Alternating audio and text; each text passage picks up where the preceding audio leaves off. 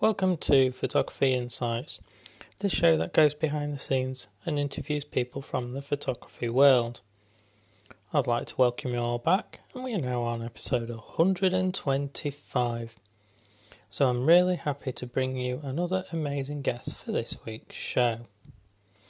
Eric Kunsman is an educator at the Rochester Institute, artist, and damn nice guy who was recommended by Elizabeth Stone. I'm so, so pleased recently with the list of fascinating, kind people. Eric is from the, the Rochester area of New York. And although it was famous for Kodak in the past, it's not the same picture anymore. Rochester has some other history for us too, as we've already interviewed the one and only Clay McBride from the same university and a former student, Nick Brandreth. Anyway, Eric started his own studio called Booksmart in 2005 and even made some colour printing profiles for a number of well known international companies. His studio allows him to process film, but he also has a fully functional darkroom, an Aladdin's arcade of Kodak memorabilia, and you can even try gum, carbon, and platinum printing on site. Eric talks to us about teaching students the fundamentals of colour profiling, and this is designed to give people a grounding and learn from there.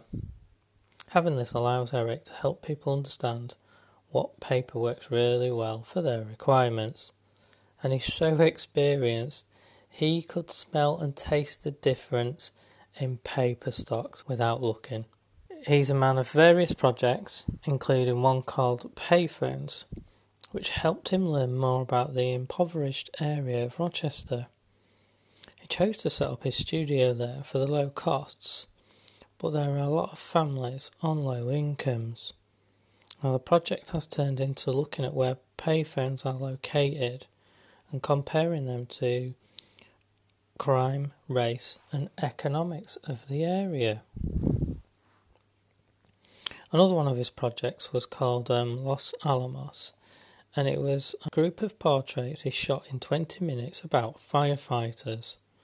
He shot these with 4x5 cameras, but wanted to be respectful and provide them with something, so he used a Polaroid. Thou Art Will Give is another one of Eric's projects we touch on through the podcast. It's all about penitentiaries and giving people a chance to have penance to God. Eric describes how these places were built and why there is in, why there is such an importance on light, placement, and design for religious reasons. And because he has worked on bookbinding for far, he noticed some interesting logs from the penitentiary dating back to the 1820 1830s and was hooked. The final project we talk about with Eric was something called fake news. Something he started in the uh, last administration um, of the US presidency, and it was all because of his children debating in school instead of out playing. Eric then realized he needed to record these newspaper headlines and store them as archives for the future. So in total, he take, he's taken approximately 35,000 screenshots and put them in a volume of 15 books where he hopes to show them to the world for free. We talk about teaching, large format digital printing, finding your way, experience with gear, colour management systems, colour casts, smelling paper, nuclear reactors, developing fast, the demise of Kodak and Xerox, lifelines and payphones. And of course, there'll be links to Eric's own website and also his studio site for anyone interested in doing prints in the New York area um, and um, things like books and colour profiling. And you can do everything. So do check him out. And before I move you on to the interview with Eric, uh, I'd just like to remind everybody so the TMAX 3200 competition has now closed. We'll be sorting out, looking through all the entries within the next two weeks and let you know who's won the competition and the runner up. We'll get the prizes shipped as soon as possible. So do bear with us. Um, there will be a special short podcast about it where I get the two judges on and we'll go through some of the work. So do look out for that very shortly. And I'm glad to say we've had another iTunes review. So I'm just going to read that one out to you. And this one is from the lovely Sadie Minton, who was on very recently. Working alongside Andrew was fantastic. My first podcast and won't be my last. Andrew has excellent communicative skills and very knowledgeable about the subjects he presents. Variable informative at each and every podcast. I highly recommend subscribing and also participating. I certainly hope for the opportunity again. Thank you, Sadie. Some lovely words there, and I did enjoy uh, that podcast. It was nice to know uh, what it was like from the other part of you. Uh, so many of us um, shoot models, and um, I think unless you've done both elements, you probably can't appreciate what it's all about. So, uh, yeah, very, very fascinating. So that's all I've got to say for now. Um, if you do want to check out any of my work, obviously, just go to my website, flogger.co.uk. And for now, let's play the music and await our lovely guest, Eric Kunsman.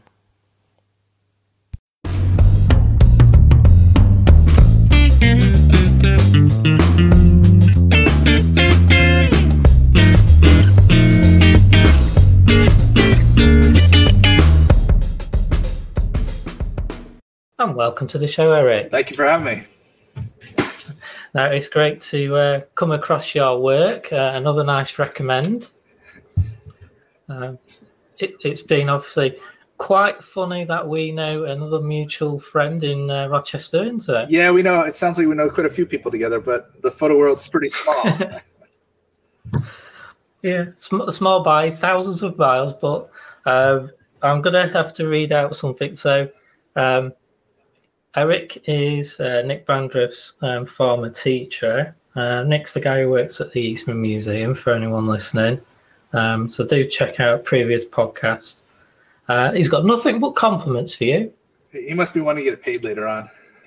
I know he was saying, you know, what a nice friend you are. Um, he was telling you about the studio, um, and he said actually uh, his two favourite classes uh, were uh, McBride's, not yours. That's all right. Are joking? McBride wasn't there yet, so I know he's lying. Oh, okay, fair enough. Um, it did say, uh, what is it here? Um, let me say. Um, tell him New Jersey wrestlers are better than wrestlers from Pennsylvania. he wishes in his in his dreams yeah, when he was my student, he was I wrestled at RIT, and Nick was wrestling, but okay. Nick only lasted one year, and then he quit. You know, because he was a New Jersey wrestler. Where you know Pennsylvania wrestlers, uh, we uh-huh. make it the full amount of years. You know, wrestling in college. Yeah. Uh, but no, that was one of the other things that we held in common. So. No, that's cool. You must have been a a nice influence for him though, because um, obviously he's gone on to lovely things with Eastman Museum, hasn't he? Yeah, and that's where luckily I have the privilege of teaching at RIT, and so many of our students and alumni are doing s- such cool things. And that's where whether they go off and teach at other universities, Nick working at the Eastman Museum, so many of them are in New mm-hmm. York City, LA. Just the diversity of what they're doing is pretty incredible. So mm-hmm. it's, it's, I mean, that's why I always say when you're teaching, you're learning just as much from your students, and then hopefully once they're no longer your student, you get to learn even more if they come back and keep that communication going. So I think it's a very different thing to teaching, say, children and that, isn't it? Yeah, no, that's where my wife is a teacher in the Rochester City okay. School District. And I say, I'm not a teacher. I tell people all the time, anything that I've learned about teaching is from her. Um, I get to be more of a kind of a mentor or collaborator in the classroom, where Hmm. you know I don't have to be doing applying discipline and all these other pieces, but I do learn about approaches in education from her when I'm struggling to get across to certain students. I'll pick her brain and she can educate me. So That's free tuition. You should pay for that. yeah, uh, I take care of uh, different things for her. So I help whenever she needs posters in her classroom. I'll print them at the studio. So it's a it's a bar it's a barter Ah. system. I like that. Yeah. So it should Yep. be. It, no, it must be very fulfilling um, when you hear back from people then that you've taught that uh, they've gone into the field, sort of thing. Because surely not everyone does. Yeah, no, actually, I think that's one of the best things is when I hear back from former students, and sometimes when I don't hear from certain ones, it kind of hurts a little bit at times. The Mm. ones that you feel like you really connected with, um, and there's Mm. there's like there's a few that I could think of right now that you know I wish I had heard from. One I just heard back through another person because I I won the photo review recently, um, which is here in the United States, and my old student emails him about all these compliments and then it gets passed to me. I'm like, why didn't you just email me? So it was just kind Yeah. of so we could actually talk more. So it was kind of interesting. So yeah. No, no, that's cool. Um, for anyone listening, I can actually see into Eric's studio here. So um, he's not just uh, a standard educator, are you? You've got a very different role, aren't you? yeah, uh, with photography, I teach most of the geek classes. But one of my main goals has been when I started teaching was to keep my studio. Um, I started a studio in 2005 called Booksmart Studio, where we do a lot of the geek side, color management for like Nova and Canson. Years gone by, we made all their generic profiles. We don't do that any longer. So, working with industry, doing beta testing, that type of stuff, and then printing for artists and photographers, and then making books. But the reason why I want to have that is I want to keep my hands in it to make sure I stay relevant for for the students. So No, no, that's cool. So you are talking of um, a digital studio in essence and large format printers, but you still have. Is the dark room part of the uni or is that part of your studio? um, it's actually here at the studio. I have a dark room for both traditional Okay. black and white. We have Jobos for processing film, but I don't do that commercially for other people. Um, it's Okay. one of those things. I guess I've always been afraid to mess up other individuals' film because you can't get it back. But at the same time, I invite people like Nick Brandreth, uh, Nick Marshall, who's also at the East Museum, and others to come down and play. Um, I have this facility where I have the digital printers, the dark room downstairs. We have a book bindery here. And the reason is just that community and that collaboration really helps to push my work. I can pick their brain, they can pick mine. And that's really what the studio is now. It's more of an atelier than anything else for the Rochester community. And then for Yeah. others, we, you know, will print and ship their work. Uh, but I get to, a lot of my clients trust me to work on their files um, without much guidance. So, wow, that's that's quite a compliment, though. That's lovely. uh, years and years of uh, building trust, I guess you could say. yeah, exactly. Yeah. I mean, it does take years, though, doesn't it? It's not like um, anyone just knows this stuff. And like we were saying earlier, a lot of these elements are not known by us, and not highly practiced. So it's a really nice thing. Yeah, and that's um, the piece to it. My students all the time like, "Oh, I want to go out and start a fine print shop. Like? How can I get to where you're at?" I'm like, "Well, I got lucky. I got you know, the Innova uh, Fine Art Paper Company. It sponsored my work. Took me to Photokina over to the UK for PMA, and even to Australia, and then introduced me to Canson and Infinity, who I also supported. So it's like that day and age, like kind of that boat's already out to the ocean. I tell them it's like you need to invent your own way Hmm. of finding who you want to work with. And at first, you can't pick and choose because you're gonna have student loans Mhm. to pay for. Um, but what else can you bring to it besides printing? Uh, can you offer you know other digital services like scanning? Because not everybody has good scanners now. Um, it's Yeah. always changing this world of photography. So Oh God, yeah, yeah, and especially, I mean, the digital is always changing. The, I mean, the film community side, well, not just community, but product-wise, I mean, if you go back five years, I bet there was hardly any inventions. You look now, there are so many things that are coming to market already on the market for the film world. It's crazy. Mm-hmm. And even digital, I mean, that's constantly changing too. I mean, the last two years, yeah. even with the idea of a lot of the companies that are doing pixel shift, where now you're taking multiple raw files, so you're getting true mm-hmm. light per each pixel for RGB and more. So I mean, even that whole technology, it's still growing within the digital realm too. It's it's mm-hmm. never going to end, and that's why my biggest goal as an educator is some. I don't want to give them the solution to everything or give them cookie cutter. They need to learn how to solve the problems when they get out.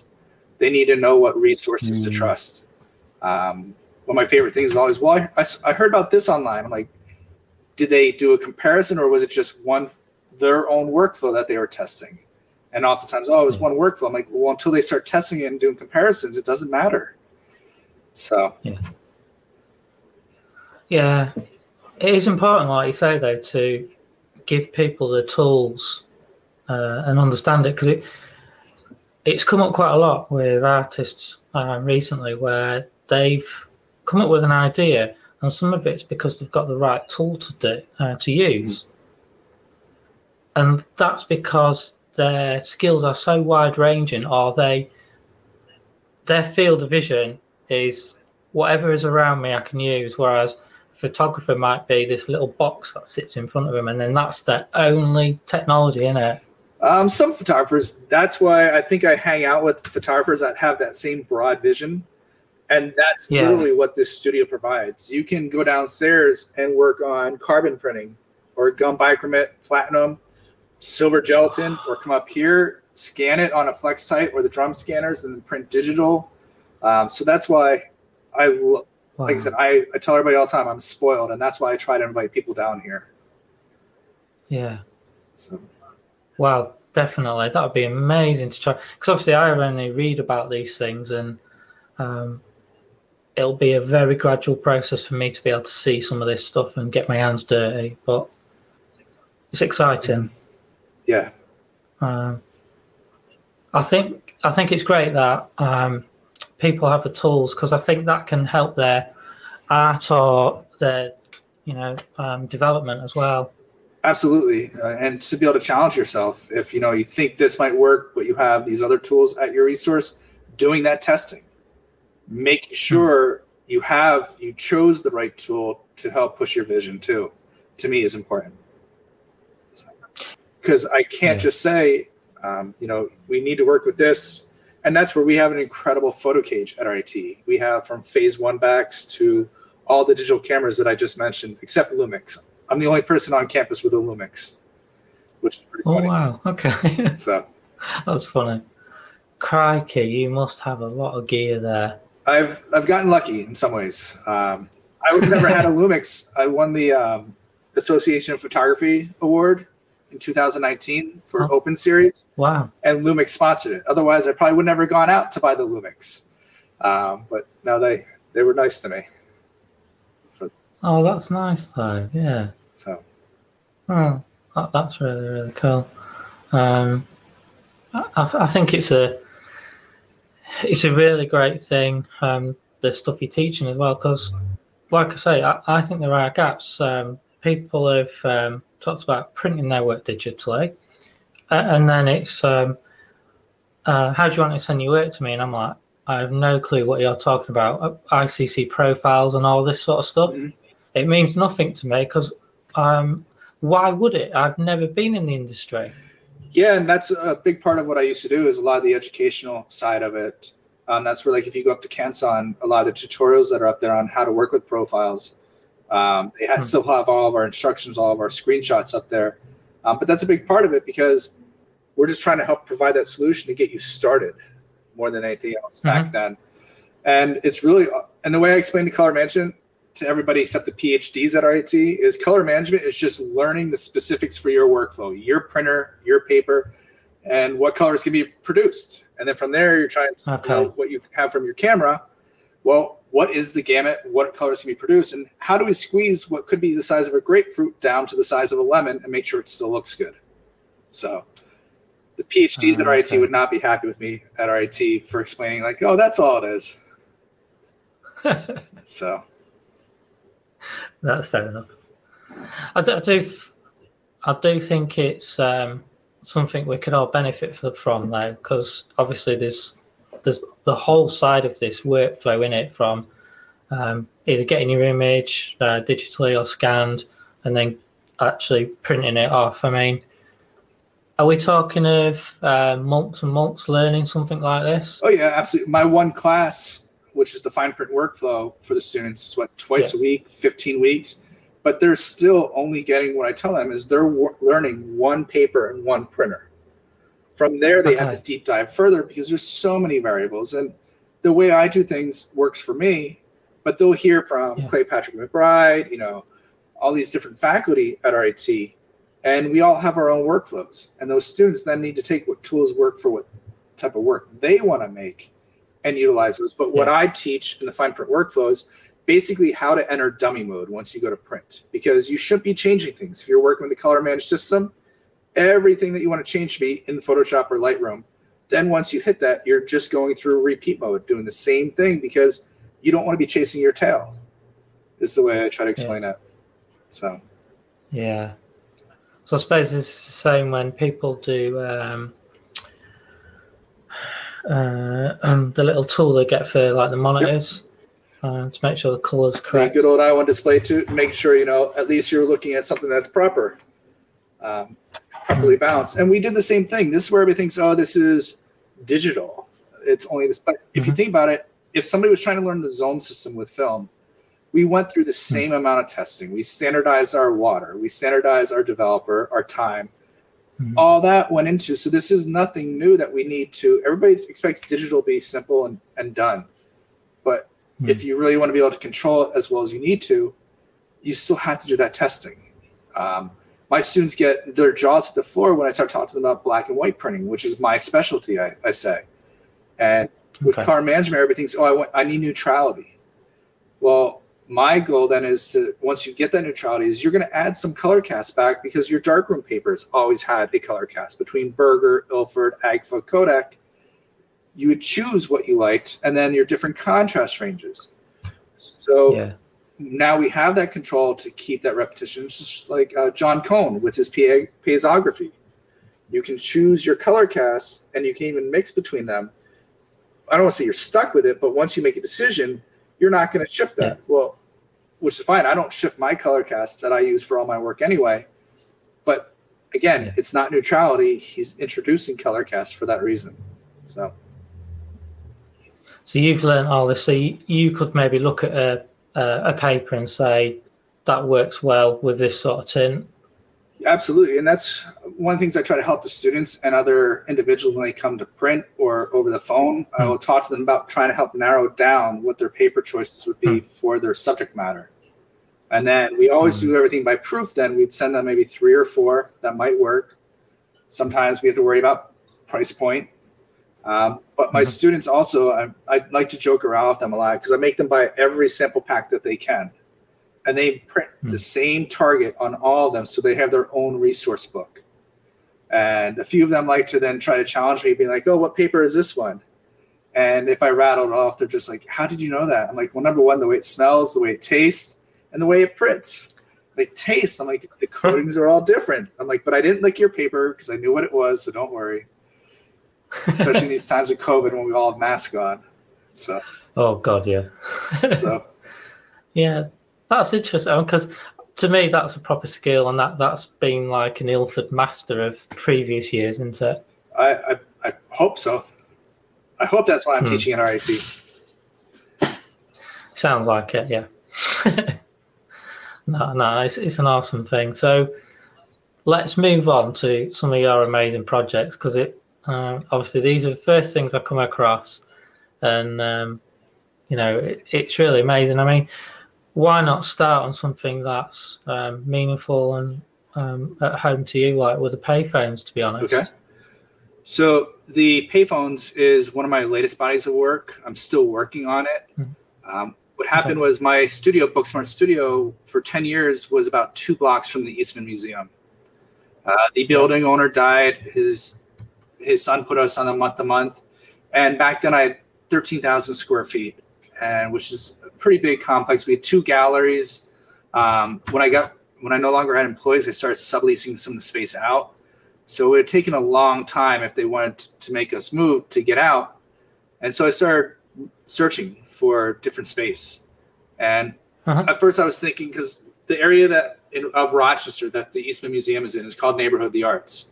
So at first I was looking there, looking there, and we couldn't find a place for under two hundred fifty thousand dollars, and there's no way I could afford that. With teaching full time, yeah. and the studio is more, as my wife calls it, it's my supporting element that really supports my work. And yeah. so then a friend said, "Look at this place. It was a an old church for forty thousand U.S. dollars," and I'm like, "Wow!" But it was impossible to heat in the winter here in Rochester. So I, it opened my mind to looking elsewhere. And then I found this place, which was ironically one of my former customers, and she was trying to sell it. She'd been trying to sell it for five years. So it was very, very cheap by this point. And so within 29 days, we closed. The first truck I backed up, three seven year olds came over and started helping me carry stuff in. Halfway through, they're like, Are we going to get paid? I'm like, I don't have any money. I'm moving. And they're like, well, what do you have? And I go through the cabinets and there were coffee mugs. And they're like, sweet. Can we pick which one we can have? I'm like, yeah. They walked away like I paid them each $100. Uh, it was wow. Harry, Elijah, and Grumpy. Um, Harry's the only one that's still in the neighborhood. My son, when he comes down to the studio, will play with him when he's around. Um, Grumpy, I asked him, like, what's your real name? He's like, it's Grumpy. I'm like, no, your real name. He goes, I've been grumpy since I've been one year old because my mother took a lollipop away from me. I'm like, okay, you are grumpy then.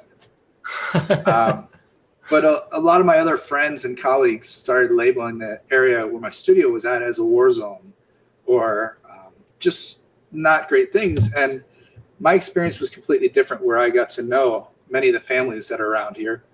And hmm. when they say war zone, what they're labeling it as is average income for most families in this area is between twenty to thirty thousand dollars a year, which is next to nothing. Mm. Um, it doesn't mean they're, they're not working. Some of them are working two to three minimum wage jobs here in the U.S. And with that in mind, that's what they are labeling as these against these individuals. And I started looking around as to why, and there were three things: um, neighborhood bars, corner stores, and payphones. There was an abundance of them. Mm-hmm. So I started documenting it. I had no intention of making this a project. And then a gallery director came out from CEPA, which is in Buffalo, New York. It was started by Robert Hirsch. Okay. He came out for a studio visit because they were thinking about showing my penitentiary work. And he walked in, and I, you know, I have the penitentiary work out ready to go to show him. And I left a few work prints out. And he goes, What's this? I'm like, well, this is something I don't know what it is. I just started it. And he goes, We don't want to show your penitentiary work. We want to show this. I'm like, I only have like 10 shots done. I have no idea where it's going. And that was in 2017. Um, that show opens wow. this April in basically five weeks from now. Oh. Uh, and it's going to have a lot of different elements to it. This project has, it's won more awards than my Eastern State work ever has. I've sold more of the work, which is really odd. Uh, but it's going to have a few different facets to it, which will be my photographs. Then I am, I was sponsored by the uh, the communication company Frontier. They gave me the list of all of our payphones. We still have 1,455 in Rochester. Um, which is a lot. It is, and that's we probably have more than most other places in the United States. Not all of them work, so some serve only as social markers, where some are still lifelines. And so yeah. what I'm trying to do with the maps is I want to show census data, the crime maps, to show there's a direct correlation to race and economics. It does not completely mesh with the crime maps. Um, and then I'm also my wife. Uh, she's a great sport. I've been buying payphones, so I have some payphones out here at the studio. And yeah, I'm working with a gentleman out of Oregon who runs a not-for-profit called Futel, which is putting payphones okay. back into cities, and they're free um, to make sure people have them wow. as a lifeline. And there's a whole other explanation to what he's doing beyond that. But he's helping me to hack them and put the stories I'm recording of the individuals that still use these payphones here in Rochester on the phone, so it's in the gallery. You can pick it up, push a button, and hear different people's stories. Oh, so cool. those are really the three main facets. And the last one I'll explain will be wherever I have this shown, I want to challenge those communities to go out and document whatever the social marker is we decide. And in Buffalo, there was enough payphones.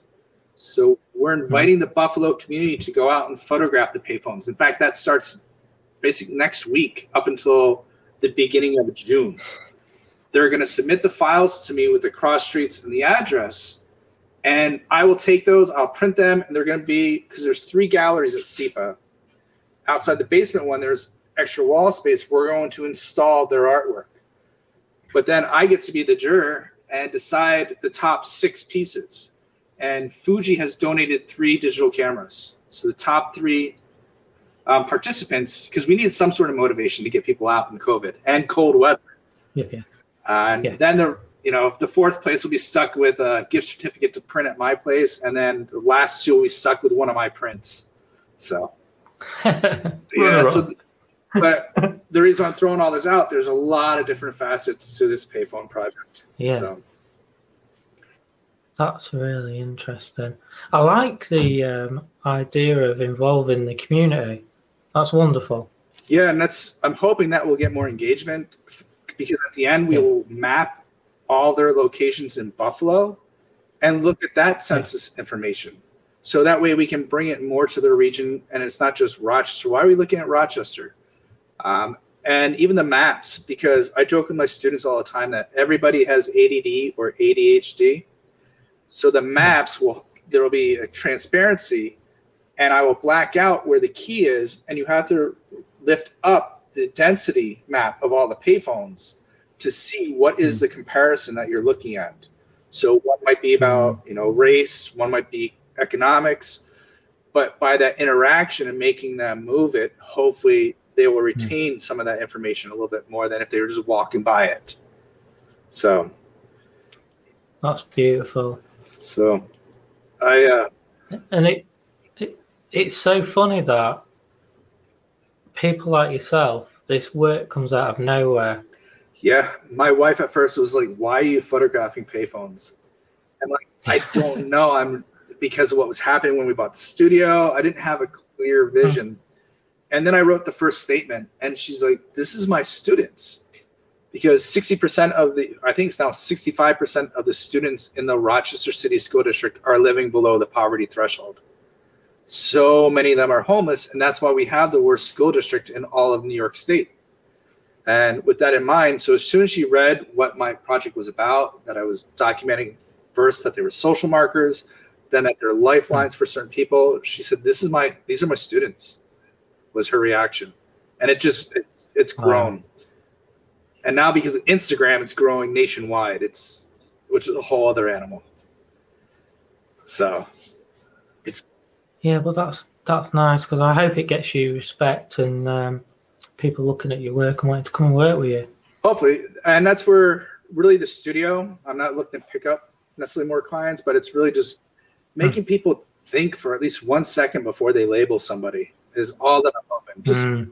if i get one or two seconds out of somebody i've succeeded so Yeah, I, I, I really like that um, because we are we're too too easily persuaded about areas and problems. Or don't go near that person because they've got this, and that you shouldn't live in that area, like you say. And it's not always like that. It's down to your interpretation, isn't it? absolutely and i'm so glad i have this studio especially for my kids my son is 10 and Mhm. he's learned because so many of his friends where we live in the suburbs we live there because the schools are better uh, but so many of his friends are privileged. It's the only way to put it where he now Hmm. has learned from harry and some of the other kids around here like what they don't have. And so when he's done with something he will ask do you mind if i give it to harry or one of the other kids? And we're like no if you're done using it and so we have he's thinking about them. He's thinking about other people which is all i could ask as a parent.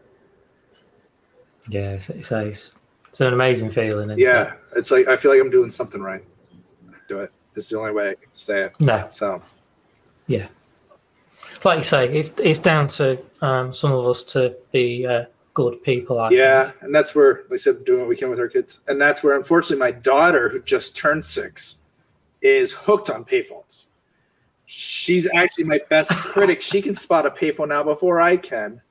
In fact, right before COVID hit last February, we were out in San Francisco area because I had a, a solo show out there, and we're going to Muir Woods, which has a lot of history of photography, a lot of different things to it. And Mhm. you have to take a shuttle in. We're on the shuttle going in, and my daughter, who's what, just turned five at that point, yells out payphone. And all the adults, because we were in the back of the bus, they just turn around and look at us like, why is a five year old yelling at payphone? She gets off the bus, and normally she's good, but this time she got off in her Sunday dress and skipped over to the payphone, picked it up, and like it works. And all the adults by this point, their jaws are on the ground. They're like looking for the candid camera, like, all right, what's going on? We're, we're being punked or something here. And Yeah. so it's just funny also see what our work and how it goes back into the family. And like I said, with my son, part of that's being down here, but also seeing some of the work, talking about what I'm doing, because he gets stuck hearing it all the time when he goes to my opening lectures.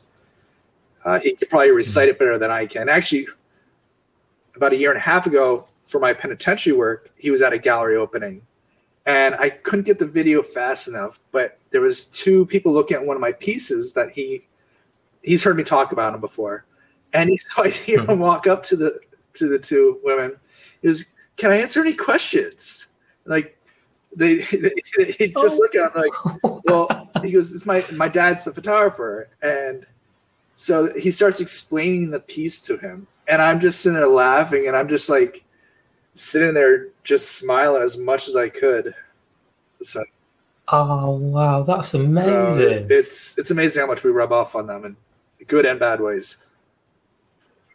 Yeah, yeah, yeah. I can't wait to see more of that. That's funny. Um, it'd be funny to see what happens with my girls as well. Absolutely. No, that's cool. I think it's a, I think it's another genuine project you've come across though, and I think there's this theme um, sort of in your work, isn't there? Yeah, and it's really I didn't know what it was at first, what my theme was, and it really Hmm. has become more of a socioeconomic documentary and kind of history Hmm. of technology in many ways. Because when I was in school, younger, history and arts were the my two favorite subjects, and it's kind of really interesting how the two of them have kind of merged in some ways. And we were talking before about growing up. I grew up in Bethlehem, Pennsylvania, which was a steel town. And when I Mhm. was in high school, it's when the steel was dying, when they were closing it. And all these photojournalists were descending on Bethlehem. They're cutting holes in fences to get the best vantage point they can. And it- when I was in a senior is when I took my first photo class. And at that same time was when they were descending. And my photo teacher at the time showed us a Walker Evans piece from Bethlehem, where it's the cemetery, the homes, and work, which was basically life work, home, death, was the way that he explained it. Mm. And for me, it was like, wait a minute, Bethlehem was that important that somebody came here to document it. And that was the meshing of history and art for Yeah. photography that kind of hooked me at the time. So, Yeah, that's nice.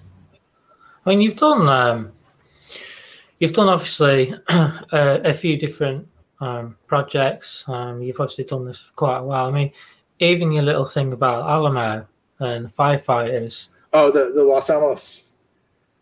Yeah, Yeah. that was, and that was actually all done in 20 minutes, that Los Alamos series.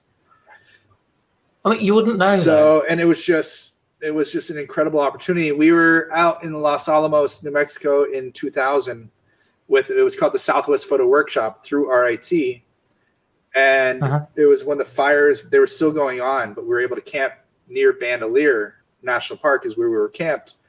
And we came Yeah. across the firefighters. We asked them if it was okay if we could document them. They said come back tomorrow at dusk. The bus will be here. Um, because basically they were working i think it was 10 days on and then one or two days off. They worked for sunrise Oh, until wow. dusk and it was a lot of native americans and so i wanted to photograph them and there was one other photographer, Dawn Tower Dubois. She was a faculty member at the time. So the two of us went and we were each doing our own thing. Uh, but I had two four by five cameras with me, and so I had two some different areas set up. So I was just trying to get through to document all of them because they also had to go eat, shower, try to sleep. We had to be respectful. Mm-hmm. So that's why we had 20 minutes. Mm-hmm. And the reason for the Type 55, I saw that was one of your questions, is mm-hmm. whenever I work and exchange with people like that, I like to then give them a print. So I was able to give them the positive while I kept the negative. And so it was Polaroid Type 55. Yeah. And they said, for me, it was just as much of giving back even at that time. And we were thanking them. They were thanking us. We're like, why are you thanking us? Like, you're breaking up the monotony of fighting these fires. You're giving us a different experience. Uh, oh, so yeah, it was. We were. I was just more thankful to them, and everybody kept saying there was just one big thank you back and forth. Uh, and that's that was the story of those. So it was all within probably about 20 feet of one another that all those portraits were taken, and was working up a sweat for sure. And it's all natural light too. Oh, I mean that that they are lovely works, lovely portraiture. It was it was that dusk light up in the mountains of New Mexico. It was just absolutely beautiful. Mm, interesting people. I mean, do you miss um, like port- uh, Polaroid for for things like that? There? I do, and the reason is number one, time uh, between teaching. Being a father, I tend to be my son's wrestling coach, lacrosse coach, and Boy Scout leader. So the reason why I used to love Type 55, I used it for my penitentiary work also, was time. Hmm. I had it instantly hmm. developed as soon as I pulled the pod, put hmm. it in the sodium bisulfate or sulfate, and that was the reason why I also really enjoyed using it. Um, now, even still now with processing my own film, the payphone work is all shot on Kodak Portra. Um, sometimes it's Ektar. Okay. And yes, it's black and white, but I have the control in my digital workflow to then pull things in and out, just like we would with a filter in front of our black and white film. But now I can pull selectively different colors to enhance yeah. certain areas. So that's the first part of my workflow. Um, and I have the Jobos here. My graduate assistant was helping me over right before winter break it took them about seven days to develop 60 rolls of film. RIT got their C41 back up and running their processor, so I was able to go in and develop my own film. I was able to get another 65 rolls done in under three and a half hours. So sometimes oh it's a good God. old dip and dunk system. So sometimes it's about knowing. We were talking before about tools. Right, the Jobo is yeah. just going too slow. I have this deadline coming up in April. Need to speed it up, and that's where having the resources between RIT and my studio, I am truly spoiled. Well, you know what you're missing. You just need nuclear fission. so yeah, heat it to that apparently with one minute. Well, apparently nobody realized there was a nuclear reactor under Kodak Park until when they started closing certain buildings. So we have that in Rochester too. Jesus. you thought of everything you said. we try to have fun. No, that's amazing. That's a, a hell of a lot of film in such short space. Yeah, and that's where my project. Oh, I don't have my book here. Um, I believe I've shot so far about 600 rolls of 120, and then I still shoot digital as a backup because sometimes you know the moment's fleeting. If I mess up my film or something happens, hmm. there's been three hmm. shots that are. I'll give a little secret to your listeners. There's three shots from the payphone series that are actually from my Lumix that something happened to the film and I couldn't go back and rephotograph because maybe the phones were ripped out or I couldn't get access again. So I had to use the digital and I put the film frame back on it because I don't want anybody saying, well, why is that one digital? Why is this one film? That's not part of the yeah. work. So, yeah. So I cheated on three, I guess we would say. Well, I mean, I, I'm not one to add the false frames back in.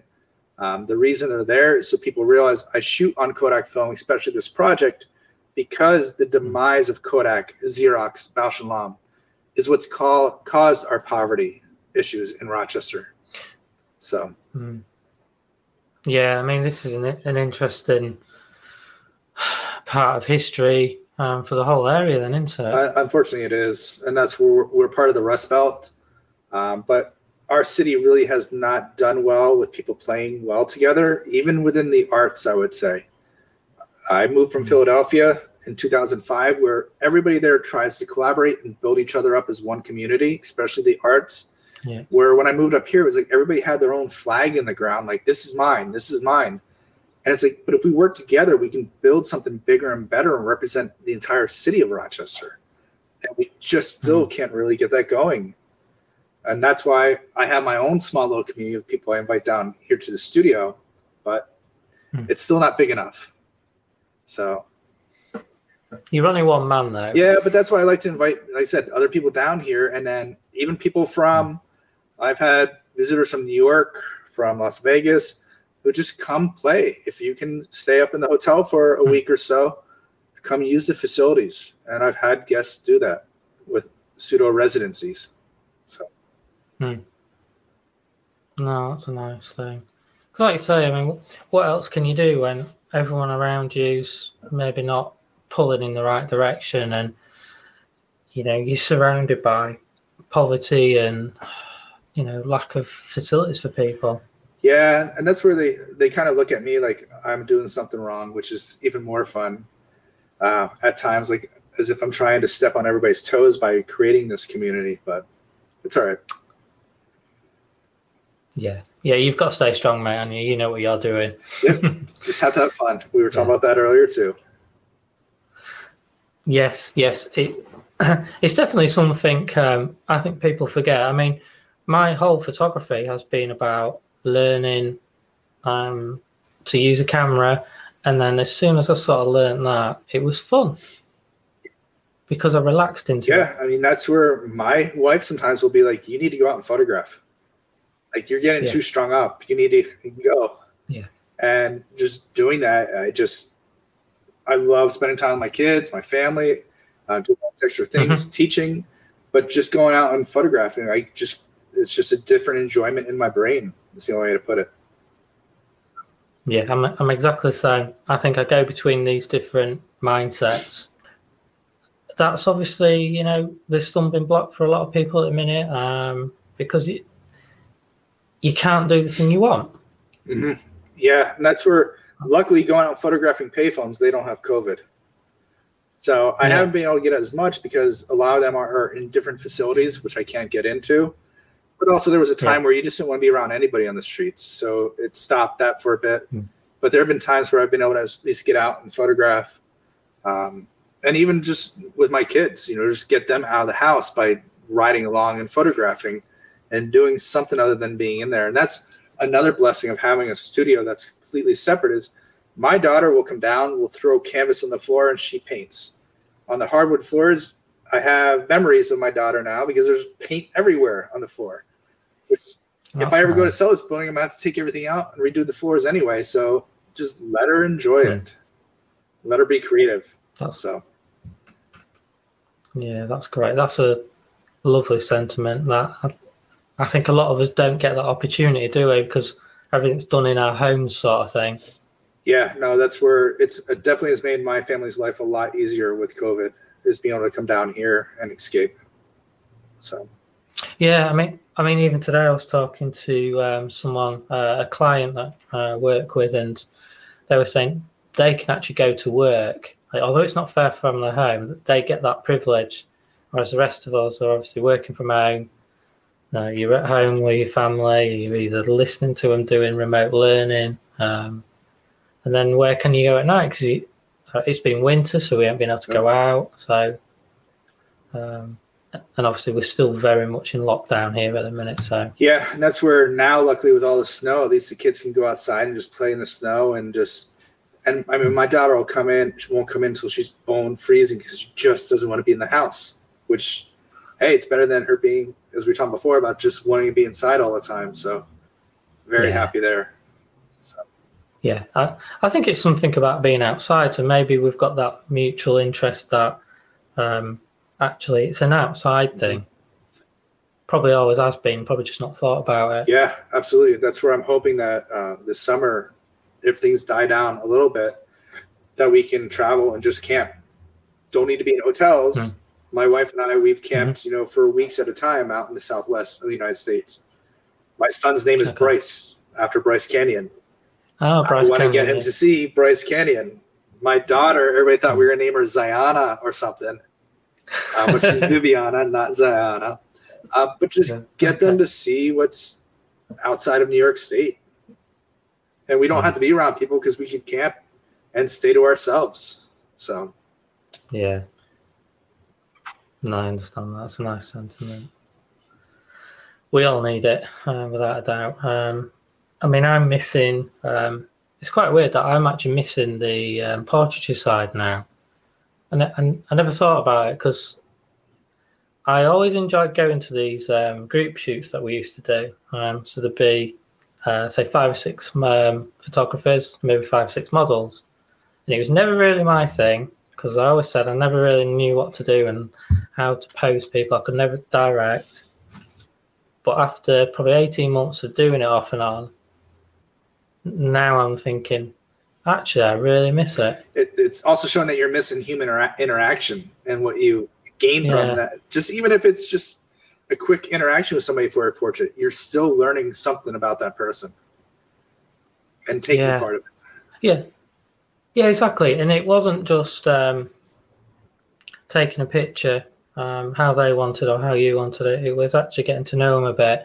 And then you sort of got to know what suited them, uh, whether it's body shapes or um, how comfortable they were. And one I posted today was um, my riskiest one ever because I'm not comfortable with um, models not wearing much. Um, so I said um, it was quite an eye opener, and it was a Halloween shoot. So people came in in different things, and then I turned around and she had not a lot of clothing on, but we'd been really comfortable. We worked together loads of times, and actually, the pictures were quite nice. So I just put them up, and I said, you know, thank you for pushing me. and make you do something outside your box.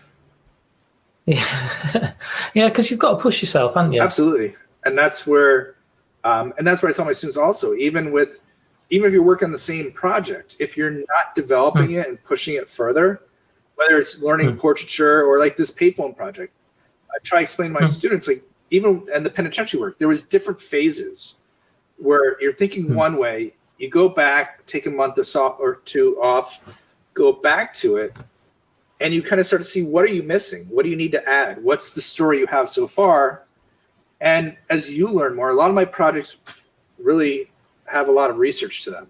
So as i'm learning more Hmm. the photographs are changing.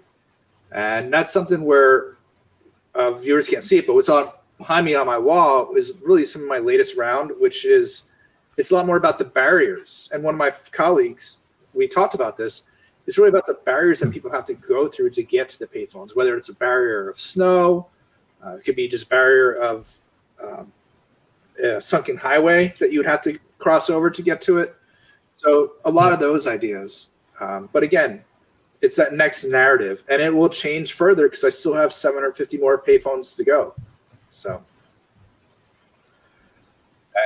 Hmm. and another, sorry. It's a, it's really interesting in that sense. Um, that it's probably something that's actually been in a lot of our lives, but we don't notice it. Yeah, and it's it's also we're leaving a lot of people behind. We're lucky enough to have the technology to do this interview, our our cell phones, but there's a lot of Mhm. people that technology is moving so fast. Whether we talk about photography, um, communi- communication technology, but not everybody can Mhm. keep up with how fast technology is moving, and that's the other part of this work, and kind of that private go back now series that I have.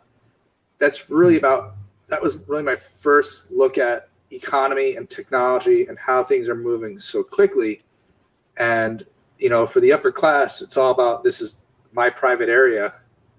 Um, you, Hmm. you know, I'm privileged, so I can have this, and that's Hmm. what that particular series is about because of that. So, uh, but, yeah, no, Hmm. the payphones, like you said, we're all moving way too quickly with our uh, cell phones, but at the same time, my cell phone and Instagram, Facebook have helped this project to grow. my mm-hmm. audience, a lot of people would never collect my photography, but they're Rochesterians that are following what I'm doing. And they will tell me mm-hmm. stories. I'll never forget, I posted one. There was supposed to be four payphones, but when I showed up, they were gone. And it looked like the spirit of three of them was left. It was like a ghost outline on the bricks. Wow. And I posted that on Instagram talking about how it looked like the spirits of the three phones, even though it was supposed to be four. And within a minute, somebody direct messaged me and said, you know, three people were killed there three weeks ago. So then there was this, and so I went to the news, made sure it was legit, and sure enough, three people Yeah. were killed there three weeks ago, and it looked like, and not against the wall per se, where what I saw Yeah. was the spirit of the three payphones. But then there's all these other things like the price of the food was three dollars and thirty three cents. I'm like, there's something weird happening here. Um, but there's a lot of stories like that that I've gotten out of Instagram or interacting with people. Yeah. I will talk to the local drug dealer who's out on the street because he sees me with my film camera. He knows I'm not a police officer. He knows I'm not surveilling. And it's opened Yeah. up so much interaction with people where there have been some times where I will have an assistant with me or someone because uh, the areas, and I'm, I hate to be labeling it, but these areas are known statistically for the highest murder area of Rochester. So I'll have somebody with me, and there's a video documentary being made. So we'd have a third person because we have a lot of gear on us. Um, Hmm. But at the same time, it's the people are just inquisitive. Like, why are they? Why is he videotaping you with your film camera? And you know, we'll never use some of that footage, but just the conversations that come out of it are where I get to learn. I get to learn so much. Yeah. I think this is it's a quite a common thing now where when you're doing a project like this, the community do come out and because we've all moved to social media, it's easier for everyone to now get hold of people, isn't it? Yeah, and um, not just that, not even Rochester, but there's a gentleman, um, Los An- or Payphones of Los Angeles. His name's Ryan Stephen Green, who's a, a video documentary or a producer out in LA. We've started working together. He's recording stories for me out in LA. So now there's Hmm. this payphone photography community growing where that's what I'm saying this can go nationwide. What I want to start doing is mapping all the payphones. If they submit an image, if it's geocat Mhm. tagged, it will, it will populate to the map, and we can start to then look at even that census information. So take that audience that's on Instagram and build something more, I don't want to say stable, but more viable for the future to look back on this period of time as a broader package. So No, that's cool. It, it it's funny because payphones have obviously had a similar effect uh, in our community in the UK. So, um, like I said, I wasn't from a rich family. Um, we didn't even have house phones where all our friends did. So I remember running to the payphone to call friends when I needed. Um, my parents spent most of their life not having a phone. I never understood it. Um, and then you see what's happening now is that the, most of them have gone. Um, but I'm pretty sure you're familiar with the red letterbox Absolutely. ones here. Yeah, yeah. Uh, so they're quite a, a niche thing, same as letterboxes. Um, people often buy them or steal them. mhm. Uh, and the, the next village to me, they use it as a theme, uh, and they'll dress it up for like Christmas, Easter, Halloween, and the village does it, and I'm like, that's fantastic. absolutely. So I thought, do you know what? I might start a project where I'll I'm going to get involved with the community and I'll go take a picture each season. It changes. Um, and then I spotted another village. There was like um, a shelf and bottles and books, I think, in another one. And I thought, and that's even before I saw your work. So it's, it's a bit like um, maybe this has uh, potential international. Yeah, and it's it's getting people back to something physical, which isn't the cell phone, and that's where the gentleman Yeah. um, who's running the company Futel, part of what he's doing because the people that I interviewed that are still using the phones, the number one thing that all of them say is, I hate how people look at me when I'm on the payphone. All of them across the board, because they're like, everybody looks at me like I'm calling my drug dealer or, you know, I'm doing something wrong, or I'm calling my family and let them know I'm alive, or I'm calling my doctor. They're using it Hmm. for lifeline communication. And there's that stereotype, again, that's being applied. So, what they're doing with the Futel uh, free phones is Hmm. You might be able to number one, you can get a voicemail box so you can access it across the entire network. So if your kid's school is trying to call you, if your doctor's trying to call you, they can now leave a voicemail. But you can also make it where, let's say it's right here in Rochester in the Susan B. Anthony and Frederick Douglass neighborhood.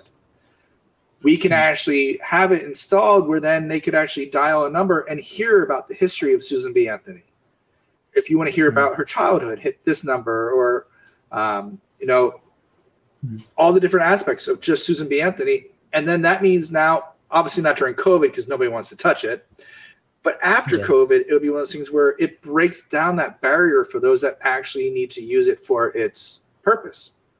So mm. that's these are some of the things that after I as I work on this photo project, I want to try to work with Futel to get them here in Rochester.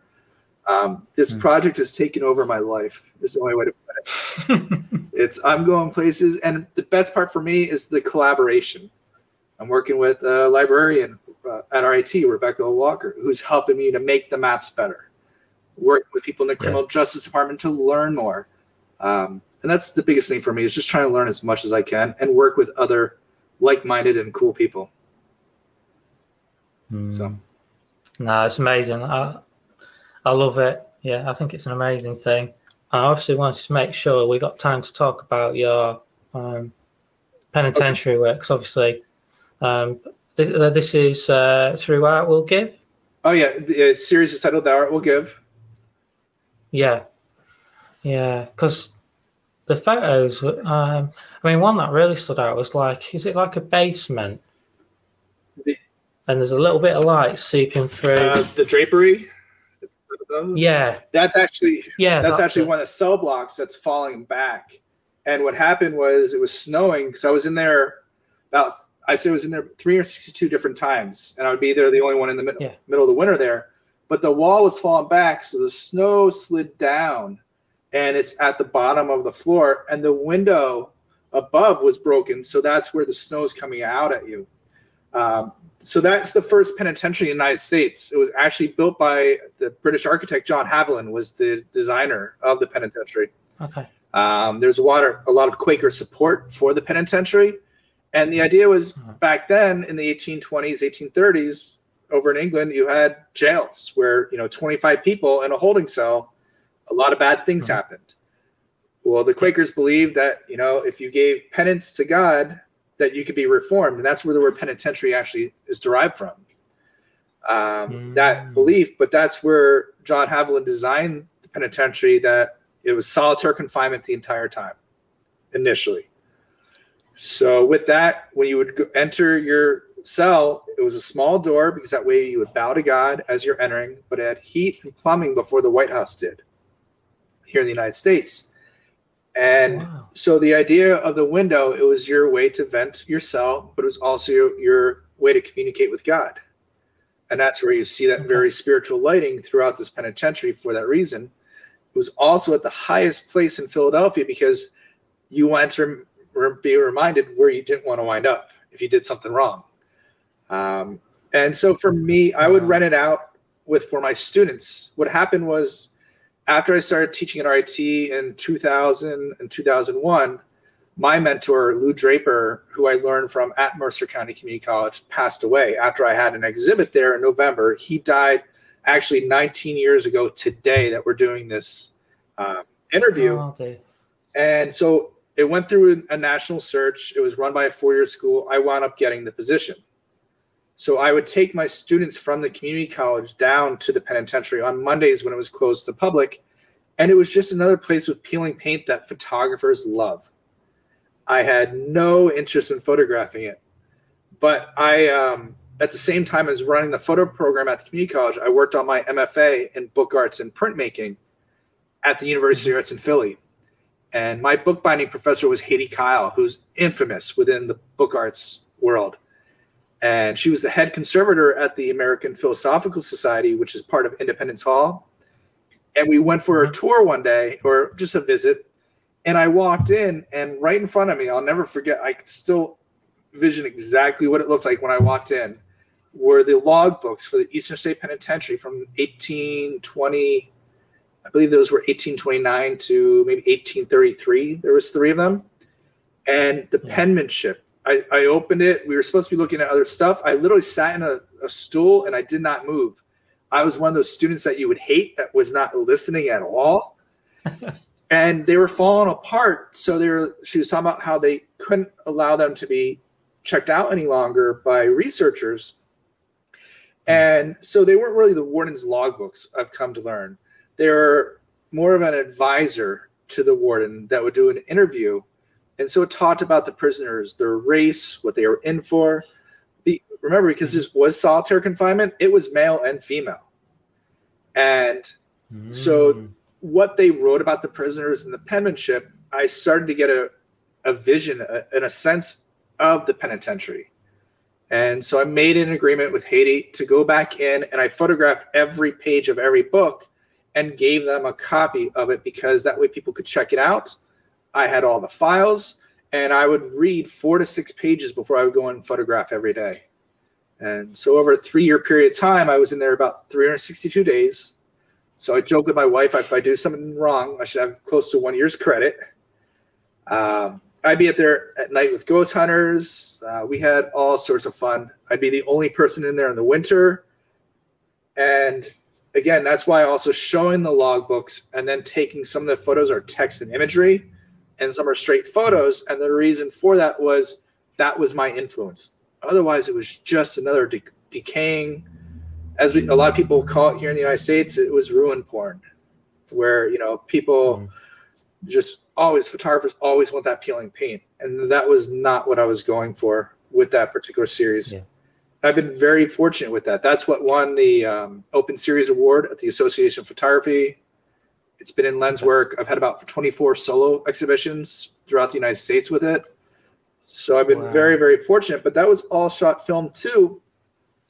But it brings my RIT big shot background into it because Hmm. all of those are painted with light. So whether it's the four by five exposures, the medium format, um, when it's in the cell, it's so dark. So I'm actually there with big two million candle watt lights, and I'm painting the light.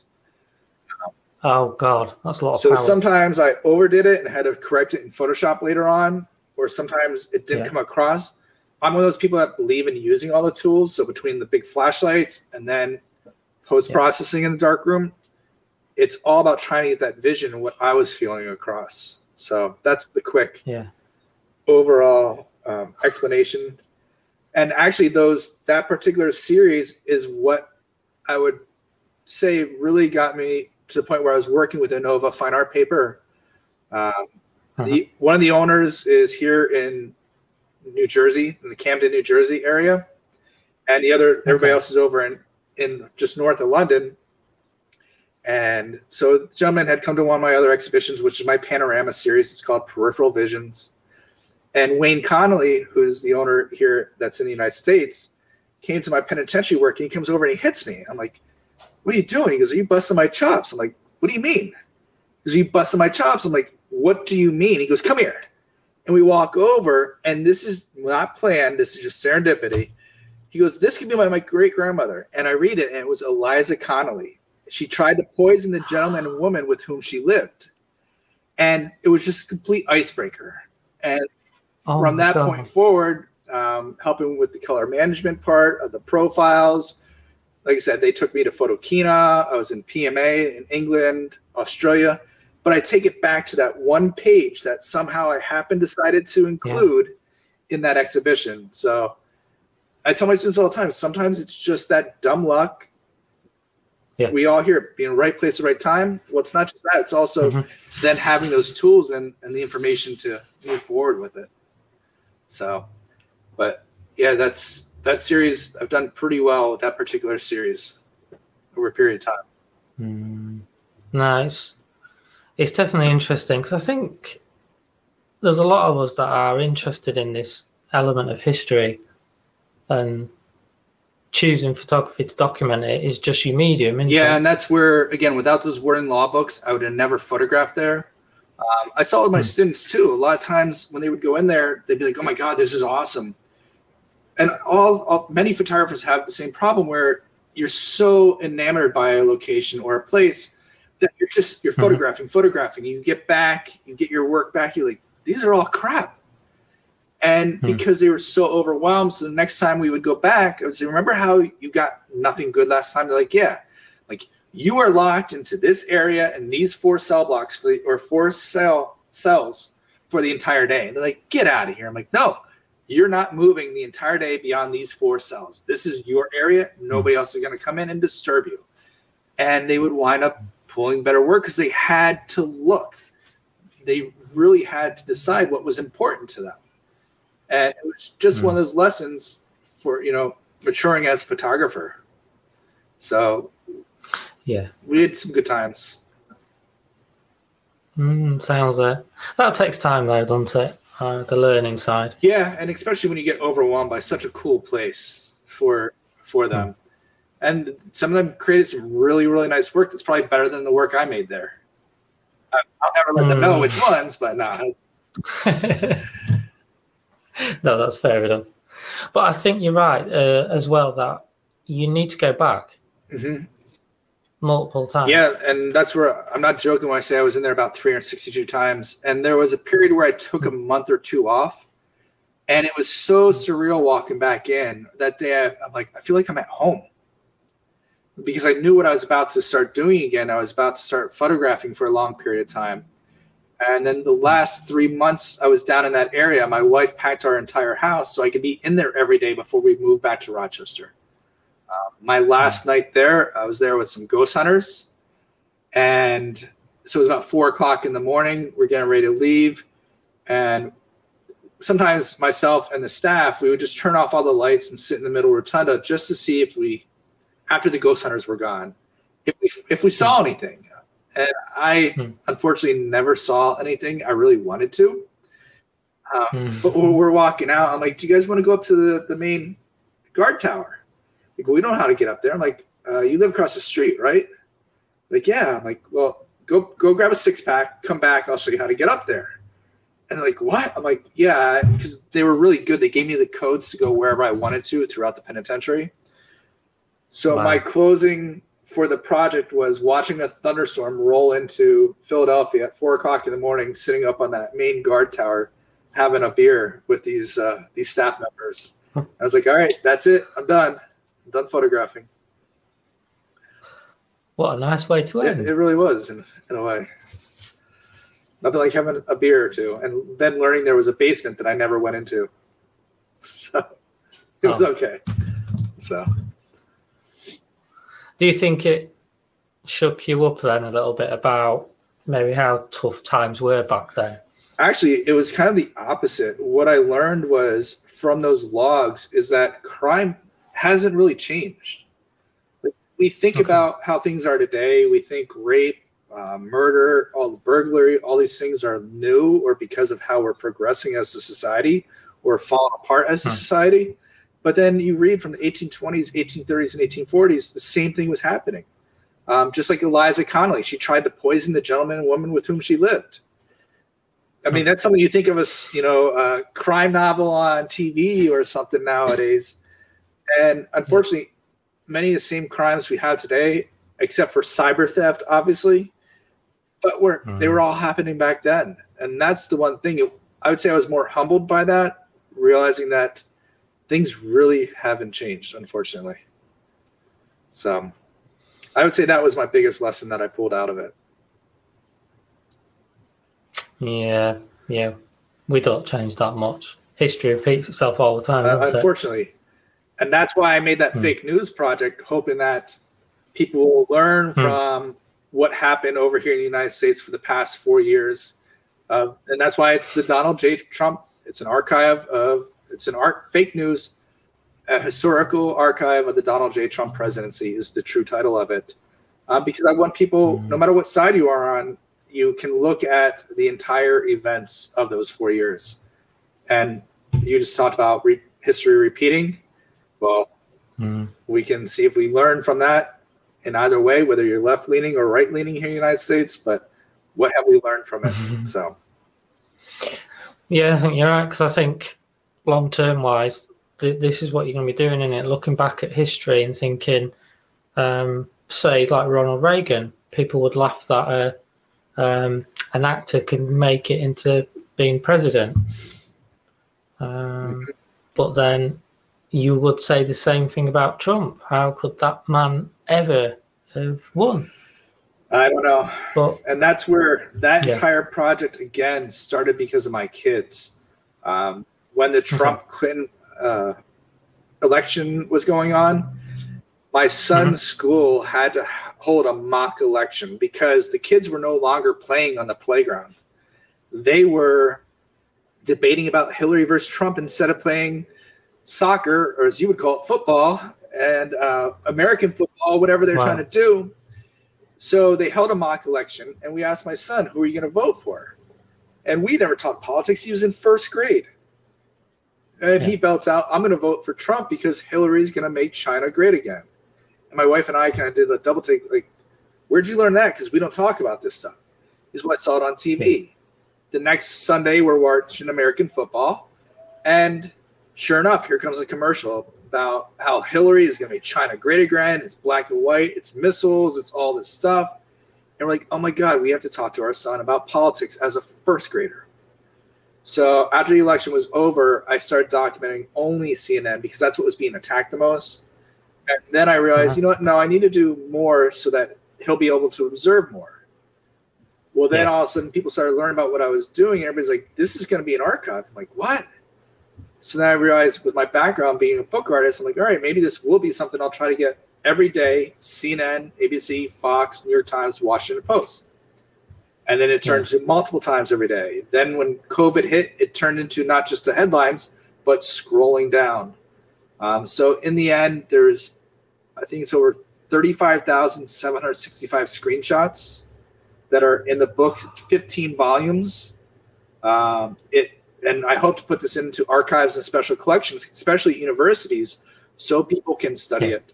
But it will always be a free archive, as we've been talking about all this entire duration. My belief is everybody should have access to that information. So it will live as a free archive on fakenewsarchiveproject.com. Anybody can access it. I still have seven volumes to process. So right now, only the first eight are up there. Uh, Mhm. But the idea is again, I want to make sure that if we're truly making sure we learn from that, everybody needs access, not just the people that can afford it at universities uh, for those archives. So, Yeah. And imagine what you've got. I mean, you can't imagine what the next four years are going to bring. And I don't just mean in political and real terms, but what what is it going to mean for photographers and artists for their projects? You just don't know, do no, you? we don't, especially with galleries being forced to close. Um, movie theaters, one of the oldest movie theaters here in Rochester, just announced today they're closing for good. Um, so we don't no idea what society is going to be like when we come out the other end of COVID. Unfortunately, it's really Hmm. showing how um, we don't take care of the arts and certain pieces of the humanities very well here in the United States, at least. Yeah, I, I- think that's probably worldwide, to be honest, in some Mhm. ways. Right. Well, I think I, that's the formal part of the interview done, uh, Eric, and um, I think it's time to put you through my fun random questions. so you know what's coming. I've heard one or two. yeah. Okay. Are you ready? I hope so. Are you ready as you ever Yep. can be? Okay. Right. So you are approached by a random person on the street who likes your camera. He tells you he works on animation on Hollywood films. And he's asked if you want to take some pictures um, for a local event, which sounds interesting. He then mentions dragons have been asleep for 2,000 years but are now awake. What do you say? So will this photo event be photographing the dragons? no, it would be um, local um, politicians say. Local politicians? Uh, I would say Mhm. I'm sorry, I'm almost out of my film, and I, I but I, I know some other good photographers that I could recommend. That's what I would have to say, Yes. especially if it's politicians. Do you know what? Oh, God. Uh, it was a local mayor over here. Um, do you know what a Yep, mayor yep. is? Yeah, yeah. Okay, yeah. Uh, this is a true event. this actually happened to me. I had my Bronica, and I didn't know if the guy was taking the mic first, and then I thought, no, he's actually insane. That that I think once I walked away, I thought that guy is just absolutely crazy. Yeah, I'd be afraid that he'd be leading me to do something incorrect with the politician, and that's why I'd be like, "Oh, I'm Yeah. sorry, I'm, I'm I just shot my last my last frame of my film. I don't have any more on me." But he even told me he did the eyes for Bumblebee in Transformers. Jeez. So, so he's very Yeah. specific. And there is a little bit of um, a couple of companies in my um, city that are involved. So I was like, it's plausible, but I like, no, this guy's just But. I, I think he was leading you to trouble, so I would have to say, "I'm sorry, I'm my last frame of film." No, I, I totally agree with you. I like that. Um, okay. What ice cream flavor would you like to invent? That's an easy one. Dr. Pepper. For those that know me, they know I have a serious addiction to Dr. Pepper. My students know if they want to get, if they do something wrong, they want to warm me up a little bit, they just bring, bring me a cold Dr. Pepper. So, That's cool. Yeah, yeah. There isn't one, is there? They've never done it like no, that. I don't believe so. So, I'd, I'd imagine it'd be probably one of the most unhealthiest things on the planet. Probably. yeah, just like my addiction is. I know that for sure. Do you know what? Dr. Pepper used to be my favorite. Yeah, I, I, luckily nobody else can see this on uh, on TV or. But here's my uh, my current trash can. Oh my and there's god! a few that have spilled over. So yeah, no, I have a problem. I'm admitting it here. you just have to sponsorship, I know. yeah, no, I, I'm trying to break the habit. No, I like that. Um, okay. A new law has passed, and you can only own one lens. What would Well, it that's be? That's easy. My 40 millimeter for my Hasselblad. Uh, 95% of my photographs in the payphone series are taken with the 40 millimeter on the Hasselblad. I've always, this is my, we didn't talk about, but all my images, Hmm. I've always seen wide angle. I don't know why. I've been told Mhm. I was told by a professor at RIT once, you can't take a good photograph with a fisheye. I said, well, I raised my hand and said, I've been told. He said, by who? I said, Lou Draper. He goes, I grew up with Lou. If Lou said, bring in an image tomorrow and I'll be the judge. So I brought in. He goes, I stand corrected. How the hell did you do this? Like, I don't know this. I just see wide angle. All my photographs. Okay. Um, I don't think I've ever put on my Hasselblad anything.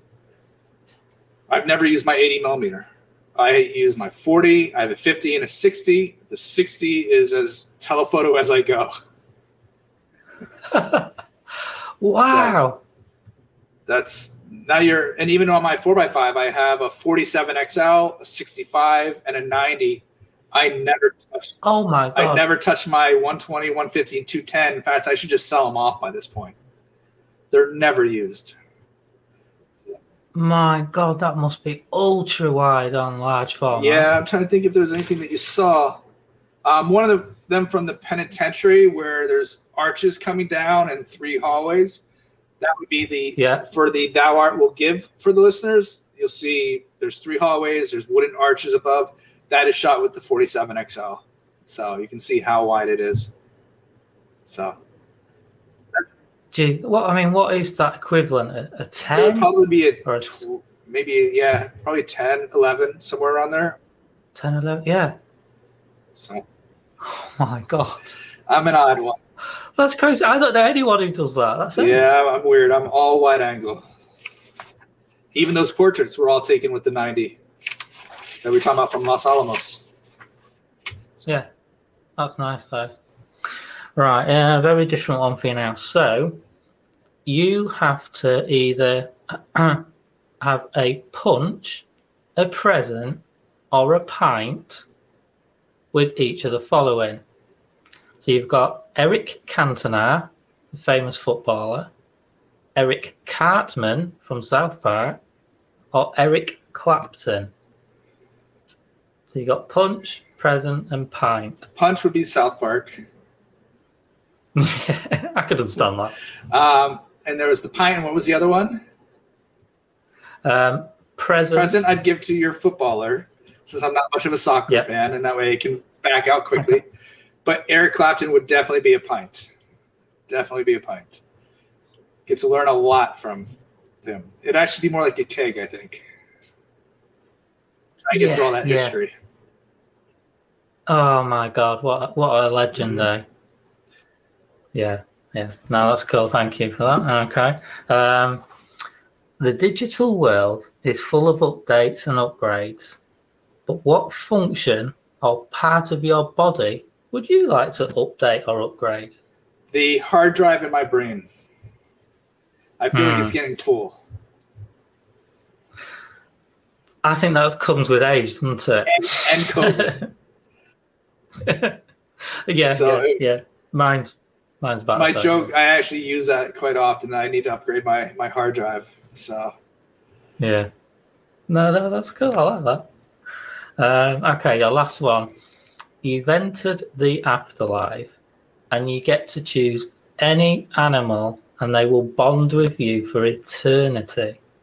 What would you choose? Man, this one's a tough one. Any animal. Shh, You stumped me on this one. Stumped an educator. No, that, that's mission accomplished. Yeah, I would probably have to say uh, maybe a, a gorilla. And the reason is, but a smaller Okay. gorilla because that way they would give back rubs as much as I wanted. Ah. It is the afterlife, so we can dream. yeah, exactly. Yeah, yeah. Life isn't going to be normal. yeah, I can't say like our pets at home, dog and cat. That would be too easy. So I would, I would think Yeah. a, a gorilla for a nice gentle massage every day. I would want one. And I like that because that's very different and it's you. So, yeah, I'm definitely odd. That will. I like that. Uh, no, thank you very much uh, for going through those areas. You're That's welcome. good. So, do you want to tell all our lovely listeners where they can check out all your amazing work? Um, my website is simply just Eric Kunsman, which is E R I C. Kunsman is K U N S M A N dot com. And my Instagram handle is just Eric underscore Kunsman. And there we go. if you're interested in the studio, the book arts part of what I do and the printing for other people, that's just booksmartstudio.com. I almost forgot that part. no, it's cool. I'll get them obviously in the show notes Alright. for you. Um, and then obviously the last question, which I'm pretty sure you're going to know, um, I was asked for some sort of recommendation. Uh, have you got anyone in mind? That isn't Nick. No, not Nick. No, this is, and I other some of your other guests have said the same thing. Where like this is the hardest question because of It how is. many people I know. But I'm going to challenge you to something different. I want you to Okay. photograph a power couple in photography right now, and that would be Wayne Martin Belger and Alana Aratom. They're both in Tucson, Arizona. They're a couple. Uh, they're both Yeah. powerhouse photographers right now for different reasons, but they also do a lot with social justice, um, economic history, um, and race and class. So I would challenge you because I can't just name one, and this gets me off with all my friends for not saying them. That I'm actually going for a couple, and that's why I can actually try to nominate them. No, that's cool. And I, yeah. I challenge you to have both of them on because they're both great people and great characters. okay, that's going to be interesting. So that's my challenge to you. Sorry. no, no, no. I'm always up for a challenge, Eric. No, that's wicked. So, all I can say is um, thanks so much for coming on, Eric. Thank you for having me. It was it was a lot of fun. I will tell you that.